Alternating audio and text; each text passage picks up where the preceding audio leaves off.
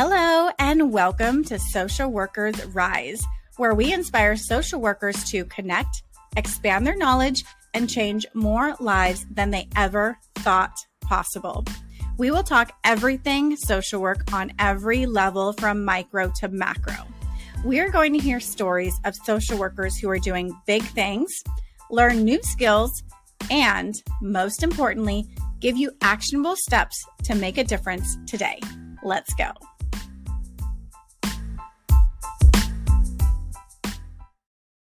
Hello, and welcome to another episode of Social Workers Rise. It is your host, Catherine, here. I am so honored to be here with Daniel Maigler. Welcome to the podcast, Daniel. I'm going to tell you just a quick little bio about Daniel and who he is and why he's so amazing. And I'm so excited that you are a guest here. So, Dan is a school social worker. Should I call you Dan or Daniel? Which one do you prefer? Either one works. I'm fine with it. Uh, actually, most of my friends just call me by my last name, Maigler. So you can just call me Maigler, or you can call me whichever, whatever works for you. Okay, we're friends here. I'll call you Maigler then. so he is a school social worker, a therapist in private practice, host of the Not Allowed to Die podcast about mental health, and the mental health advisor for Paws for Patrick, which is a nonprofit organization dedicated to bringing the love of animals to the people who need it most. Paws for Patrick's help, Paws for Patrick helps young people with mental health issues to acquire emotional support animals and connects them with therapists who will write pro bono ESA letters for those who qualify. That is so powerful, Maigler. I'm I'm used to calling people by their first names. It's going to take me a minute to call you Maigler. but I'm so glad um, about the work that you do and welcome. Um, tell us, you know, a little bit about like how did you get started in in you know specifically like with therapy and then like working for Paws for Patrick. Well, I was one of those people who grew up w- with a family um, where every diagnosis in the DSM was represented by an aunt, an uncle, a cousin. So mental health was always uh, near and dear to my heart. And uh, so out of college, I thought I was going to do something in the political world, but I found that direct service really spoke to me. And my mother was a teacher, grandmother was a teacher, sister's a teacher. So social work in schools became where like the chocolate meets the peanut butter, and it just was this amazing fit. And um, in my work in schools, I had the opportunity to work with Patrick Romer, who was one of my students for many years. And um, unfortunately, when he ended up uh, dying, his family decided to create an organization to honor his memory and what he cared about so much, which was his relationship with his dog, Cece. And Cece was there for him in ways that no therapist could be, no friend could be. And so they said, How can we bring this to other people? That's what Patrick would really want. And so I was honored that they asked me to step on and be the mental health advisor for that organization. And so since joining them in uh, August of 2020, that's when the organization started, I've done a deep dive into learning all about emotional support animals, how to write letters and how to teach others about writing letters. So I'm so excited to come on here tonight and maybe answer a few questions about that. Yeah, that's awesome because ESA letters are a mystery to a lot of us, which is alarming because we're the ones that's supposed to know how to write them. Mm-hmm. Um, so I'm glad that we're having this conversation. And first, I just want to clarify what is the difference between an ESA, emotional support animal, versus a therapy animal? So, a therapy dog is a dog that has special training to go out in public and be non reactive. And so they have to pass a series of tests. Sometimes they'll take them places like Home Depot or whatnot and make sure that they are not going to react to other dogs, not going to react to people. And there's a certification process. There are a number of organizations across the country that certify. And you have to have insurance if you have a therapy dog. And so um, they are allowed into some places and they will come and do visitations to schools, elderly homes, hospitals. And they really give tremendous benefit to the people who they work with. An ESA requires no training. An ESA is just an animal that being in the presence of it helps a person with a mental health disorder to have a reduction in the frequency, intensity, or duration of their symptoms. So you can have an emotional support tarantula, you can have an emotional support goldfish.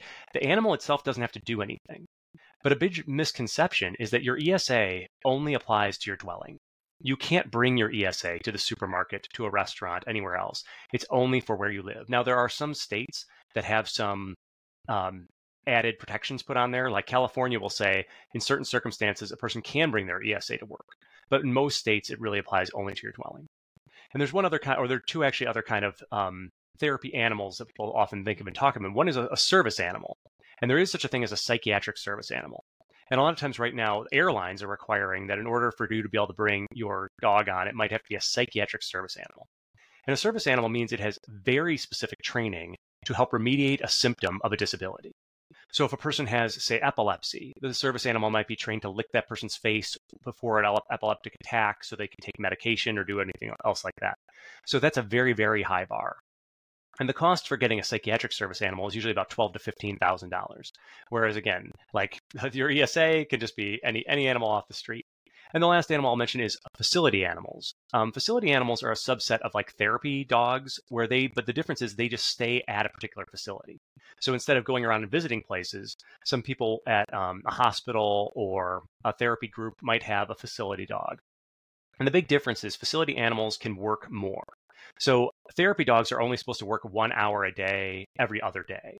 Whereas that facility dog could be on for several hours every day, but it's because it's less stressful for them to be in a comfortable environment. Okay, interesting. I had no idea there was all sorts of different types, yeah, but it pretty makes big range. complete Yeah. sense. Yeah, it makes complete sense. I'm wondering what type of people benefit most from having ESA animals. I think particularly like we see at Paws for Patrick a lot of people who have anxiety, particularly social anxiety, people who have difficulty with um, racing thoughts in the evenings. Because again, so frequently, no matter how great your therapist is, like I, I think I'm a pretty decent therapist, but I'm not going to answer the phone at three in the morning. I'm just not. Whereas, Boundaries. you know, exactly that cat, that dog, whichever, that chinchilla, they can be there when you're having those racing thoughts and help you with grounding. Um, so again, a lot of times people with different kinds, or, or a person with social anxiety, they can venture out of their home with their animal, and so frequently when you're out on a walk with a dog, people will they'll make eye contact with the dog. It makes it easier to make those conversations happen. One thing that uh, some of the research by Dr. Janet Hoy-Gerlach of the University of Toledo has found that shocked me is that cats are actually slightly more effective than dogs in helping with the depression symptoms. So for people with depression, you know, it sounds like I'm kind of a dog person, so I was rooting for the dogs, but it turns out cats are really incredible as well as well as emotional support animals. Interesting. That Mm-hmm. fascinating. Okay. So, just to be clear, when we're talking about ESA animals, emotional support animals, these are, this is for allowing them to be in your home, Mhm. right? Okay. So, um, I'm thinking for people who are renting, there's a lot of stipulations and laws around, oh, no animals allowed. But does the, do the ESA, do they get, I don't know, special treatment? Do they, how does Mhm. that work? Yeah, so according to FHA, you know, and like the Federal Housing Authority and HUD, if your animal is an emotional support animal, it means they cannot charge you pet fees and they can't restrict which breeds and whatnot you can have. So these are big things as barriers that keep people from having the animals that they need to be with. So they also can't put like, like for example, a size restriction. Some places will say, well, your animal can't be over 30 pounds. But if it's an emotional support animal, and that's what I've worked with so many people with PTSD, and they might say, I need a bigger animal to feel safe. And so I'll have to write that in the letter. And then the landlord will say, okay, I have to accept this. And again, it's not the animal that gets registered. It's the individual with the mental health disorder that is saying, okay, I have this disorder. It's kind of like for a person who has um, a parking placard. You know, again, it's Mhm. not your car that gets registered. It's you as the person who has the disability. And then whatever car you're in, you can go to that place and park. So similarly, it doesn't matter if I change from a cat to a dog at a certain point because it's me with my disability that's being registered. Okay, that makes sense. And I'm and I'm wondering in your work with therapists, what has been the major objection or the thing that has kind of driven them away and saying like, uh, I don't know about writing this ES, ESA letter. They'll uh, therapists that I've talked to are worried about some kind of liability, but I have never heard of a case where a therapist has been found liable for anything that an animal has done that where they've written a letter. So it really strains my imagination of how that could even be possible. So if you have an emotional support peacock and you come to me and you say, "Hey, can you write a letter?" and I write a letter for that peacock and you to live in that your dwelling, and the peacock escapes and it goes peck someone in the face, I as the therapist am no more liable than if I told you hey, it's it's a good idea to go do yoga and get some exercise. And if you slipped and fell off your yoga mat, I am not responsible for what happened to you. All I'm doing is I am saying that in my clinical judgment, you might benefit from contact with an animal. That's literally all the letter is saying. The letter is not saying that you will benefit. In order for me to write a letter for someone, what I need legally is I need to have a relationship with them where I'm familiar with their history and their, their disability. I need to believe in my clinical judgment that they have a disability where eh, which could have some of its symptoms lessened by an animal. So one of my clients that I wrote a letter for, he got a dog and rather than reducing his anxiety, it increased his anxiety. It doesn't mean it mm. wasn't valid for me to write the letter. He didn't know until he got the dog. And so, you know, Paws for Patrick tried a bunch of different things to get him extra training and whatnot. It wasn't successful, and the animal had to be rehomed. But that doesn't mean it was not the appropriate choice to try it because he really wanted to try it. Does that make sense? Yes. Yeah, that makes sense.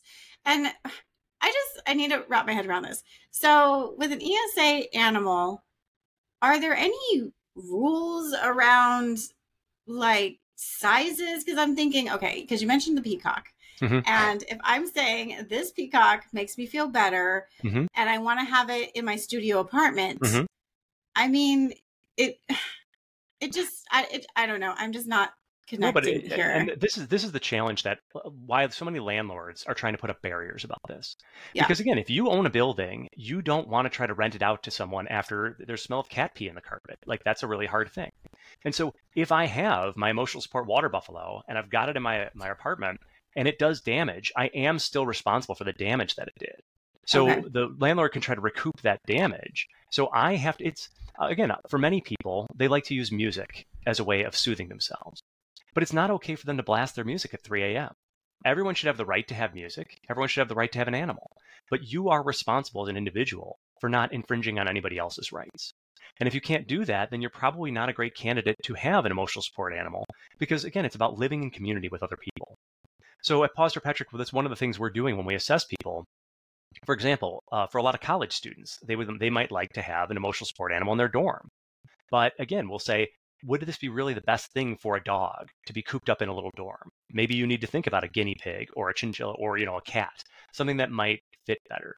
So we never say no at Paws for Patrick, but we might say, not yet. Let's think about this a little bit and let's brainstorm some other ideas because we really just want this to be a long term successful partnership. And as a therapist, that's really, we want to always focus on letting the client have the autonomy to say what is right for me, what's good for me, but also just sharing some of our wisdom of what we've seen work for other people. So we're not we're not the gatekeepers, but we are, you know, giving ideas to brainstorm with. Okay this makes me feel better. Now my anxiety is less because I'm like, wait a minute, I don't know if I could honestly write this ESA letter for somebody. Okay, so you're not going to have a horse in mm-hmm. an apartment because it's going to disturb your neighbors mm-hmm. downstairs. And same thing with the dog, right? Like mm-hmm. that's in a dorm room, I'm thinking it could bark, it could mm-hmm. disturb a lot of the people. So okay, so this makes a lot more sense. Thank you for for clearing that up. yeah, and and so the other, like as I say, when we're writing these letters, we might put in a couple of things about here is a symptom, like this person suffers from insomnia, and therefore when they have a cat in their place, it helps them to fall asleep. So especially with the colleges, they will often ask, is there a major life function that is impaired if this person doesn't have the animal? And yeah, I would say sleep is a major thing, or I would say the ability to think and concentrate. These are major life impairments if we can't do those. And so again, I'm not saying that this person it's always all the time. I'm just saying this person might benefit if they have that in my clinical judgment. Boom. And so that's really all it takes. Some people ask, well, how many how long do you have to have been working with the client? And the question is really just long enough in your clinical judgment to feel like you, again, you know the history, there is a disability, and you can say you think the person might benefit. So there is no hard and fast rule of it has to be three sessions or six sessions. It's really just what, what as a clinician. I used to work in the emergency room and I would have to make a determination in 15 or 20 minutes if a person was going to be able to go home or go upstairs. This is a lot lower stakes than that. so, right. yeah, if I, I feel like if I could make that determination. Hey, it's Catherine here. I hope you are enjoying this episode.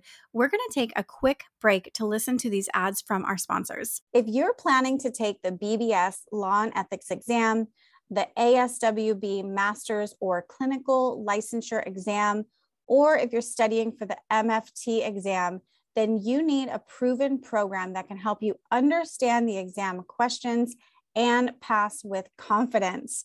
If this is you, I highly recommend the Therapist Development Center. I personally use TDC to pass my law and ethics and clinical exams and found the program provided me with everything I needed to pass with confidence. TDC's program integrates various ways of learning in an organized fashion, containing all of the information you need to pass without the overwhelm.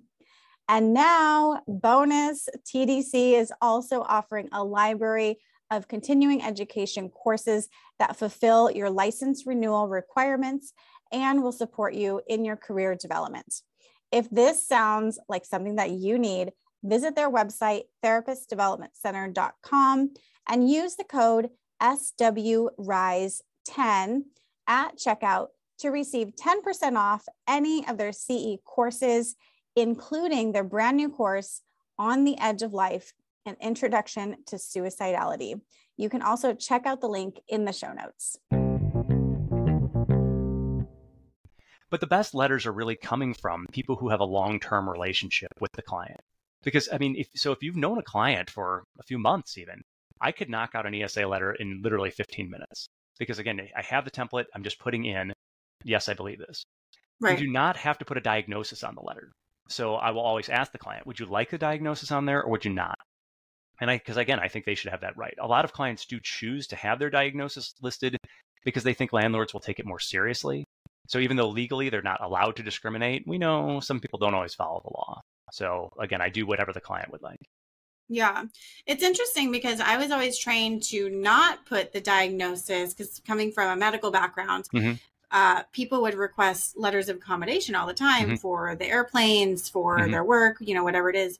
And I was always taught never put the diagnosis, just put something to the extent of strict privacy laws prevent me from giving you further information. But this Which, person saw a therapist or saw the doctor on this date and is continuing care for a um, for a medical diagnosis of some sort. Yeah. And, and legally, that is literally all that's required to say something like that along those lines. And so sometimes landlords will follow up with a couple questions or they'll have their own forms that they'll ask to be filled out. And that's usually not too onerous, but it is, I do think a lot of these are just put in place to be annoying so that people will give up on getting the ESA letter. But uh, at the same time, you're right. And I would encourage people that you, it's not anybody else's business what your mental health diagnosis is. But if they want that, again, my job is to listen to the client. Yeah, yeah, for sure. So, what do we need to include when we write our letter? You mentioned you had a template. Mm-hmm. What are just some general things that we should make sure that we include when we are writing them for the client?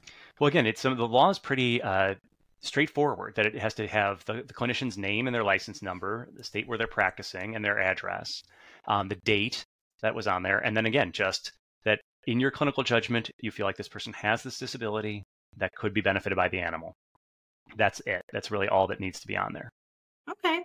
And I'm thinking, because I know our listeners are going to want to know, can we write this if we are an associate? So, so here in California, we are registered as an associate clinical social worker. Mm-hmm. I know that there's other states that have licensed MSW.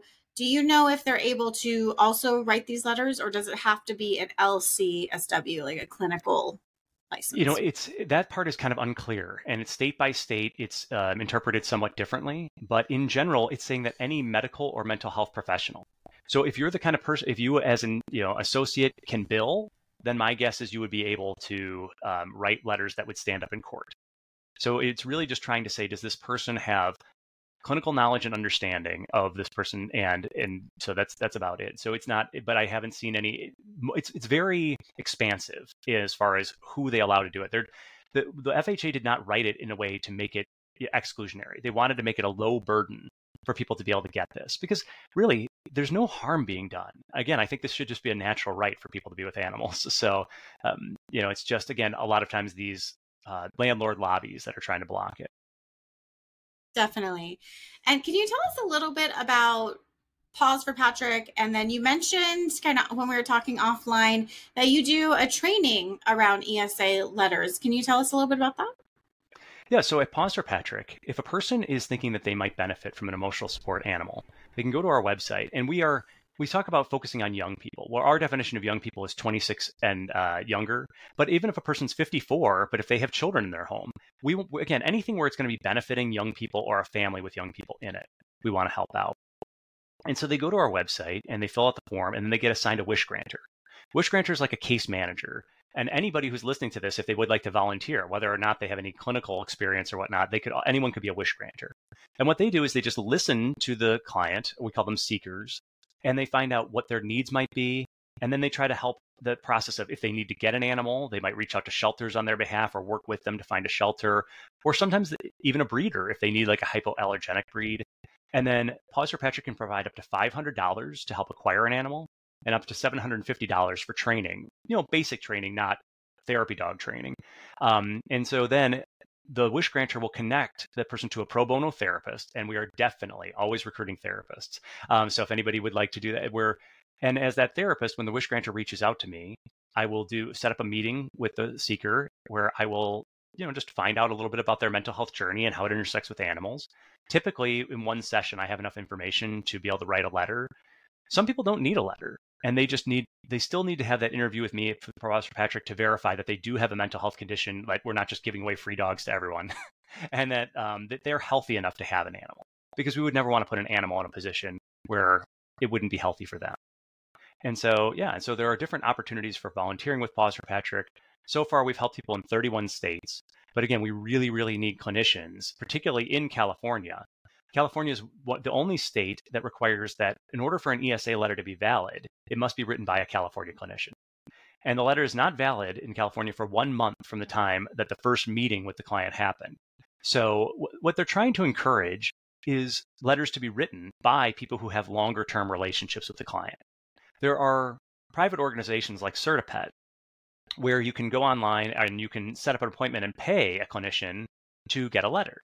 Now, those clinicians we have no reason to suspect that they would write a letter for someone if they didn't have a condition, but it gives uh, theoretically a bad name to the the idea. So that's why they're really trying to encourage people who um, actually have a longer term relationship with the client to be the ones writing the letter. That makes sense. Yep, that makes sense.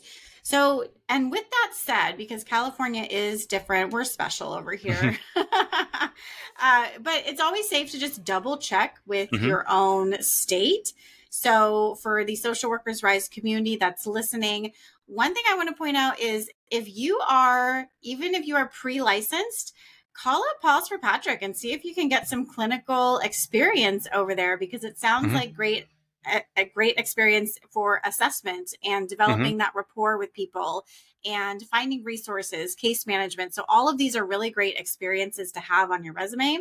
Mm-hmm. Also, too, if you are licensed in any capacity, look up the ESA laws for your state and you know just verify that you're able to actually write the letters and also seek out Paws for Patrick to get more involved and go through their trainings and make sure that you are covering all of your bases. Um, and anything else that we didn't cover Daniel Maigler no I, th- I think if any if, anybody has any questions literally you can email me at d-m-a-i-g-l-e-r-l-c-s-w at gmail.com. And I'm happy to answer any questions or share templates with people who would like to get started in writing ESA letters. If you've written an ESA letter and you just want someone to check it over to make sure, hey, does this one look okay? You know, redact the name of your client, but send me over what you've got, and I'm happy to look at it for anybody. And so um, we just want to get more animals with people who could benefit from them because the power of animals to transform people's lives, to make them feel less lonely, to make them feel empowered that they're caring for someone else, it's just really incredible what the power of an animal can do. Yes, yes, definitely. I know um, a few of my clients that I've worked with in the past, they're using their animal as grounding, as mm-hmm. mindfulness, mm-hmm. as preventing that anxiety from getting so out of control. And their animal really gives them another reason to live. Mm-hmm. Sometimes, sometimes that animal might be the only reason mm-hmm. people choose to stay here. And so, you know, it just speaks to the power that animals do have on our lives and our clients' lives.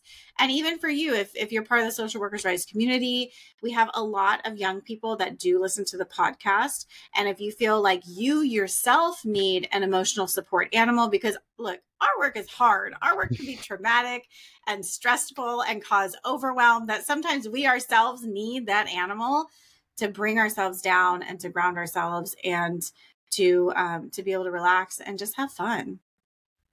Yes, mm. I've got Mariska, the three-toothed Patterdale Terrier, sleeping behind me. She's 13 years old, and she she's not too frisky, but just seeing her when I come home every day, knowing that that love is that unconditional love is there, it's just it's something that uh, lifts me up, and I think uh, it's a benefit to anybody. Yeah, yeah, for sure. And I'm glad that you shared that because it reminded me of when I had my dog. My dog was named Bella, and I got her when I had graduated grad school and I was working full time and I was just living on my own. And it got to the point where I started getting depressed because all I would do was go to work and then come home and do nothing and binge eat and watch TV and sometimes go to the gym. But ultimately, I just found myself in this rut where I wasn't looking forward to going home because I felt like there was nothing there for me. But mm-hmm. when I got Bella, oh man, I was excited to get home. Like she's excited to see me. I had somebody to hang out with. She got me out of the house. She got me walking. So there was a lot of really positive benefits to me getting my dog as well. So thank you for sharing that. Well, I guess yeah. the last thing I'll say is the volunteering with Paws for Patrick has really helped me to work through. Again, for me, I was, as I say, I was Patrick's social worker. So the loss of Patrick you know, to be able to put something good out in the world. As therapists, often it takes us months to be able to make an impact on someone's life. But when doing this volunteering in a single session, I can make a transformative difference in a person's life. And so the volunteering has just been incredibly healing and uplifting for me as I've dealt with the grief of I've unfortunately had suicide of multiple clients and my nephew and whatnot. And so it's like, as again, we are professionals, but we are also going through it. But that service work is really helpful and beneficial. So I'd encourage anybody who's looking for service work that isn't too um, too much of an obligation. That Paws for Patrick can be a perfect fit. Awesome. Well, you heard it straight from Maigler. Reach out to them if you're at all interested. Thank you so much for your time. It has been great. Thank you for the opportunity.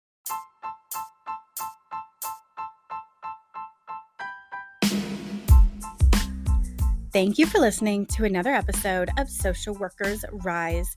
If you love this episode, be sure to subscribe and text this episode to a friend. If you want more, there are a few ways we can get to know each other and work together. First, definitely subscribe to the Friday resource email list. The link is in the show notes. And that's where you can learn more about the courses I offer, including Clinical Essentials for the Future Therapist and the Pulse Basics for Medical Social Workers. I'll also be sending out occasional tips and resources and other happenings within the social work industry. And for all your clinical supervision needs, be sure to visit risedirectory.com. This is a national directory of clinical supervisors for social workers, and we also provide free resources that you can use within your own clinical supervision. Lastly, if you have more individualized needs, I do offer coaching, individual consultations, and am available for public speaking engagements for social workers and change makers. Lastly, the boring legal stuff, but very important. The information in this podcast is not meant to be a supplement for therapy, professional advice, or clinical supervision. This content is provided as is solely for informational purposes. It is not legal, health, or safety advice. I am not advising you as a therapist. Organizations should engage their own experts to ensure any adopted measures are compliant with applicable laws and standards in their jurisdictions. The opinions expressed by individuals or organizations are their own and do not reflect the views or opinions of Social Workers Rise or Catherine Moore. References to specific products or organizations do not constitute any endorsement or recommendations by Social Workers Rise.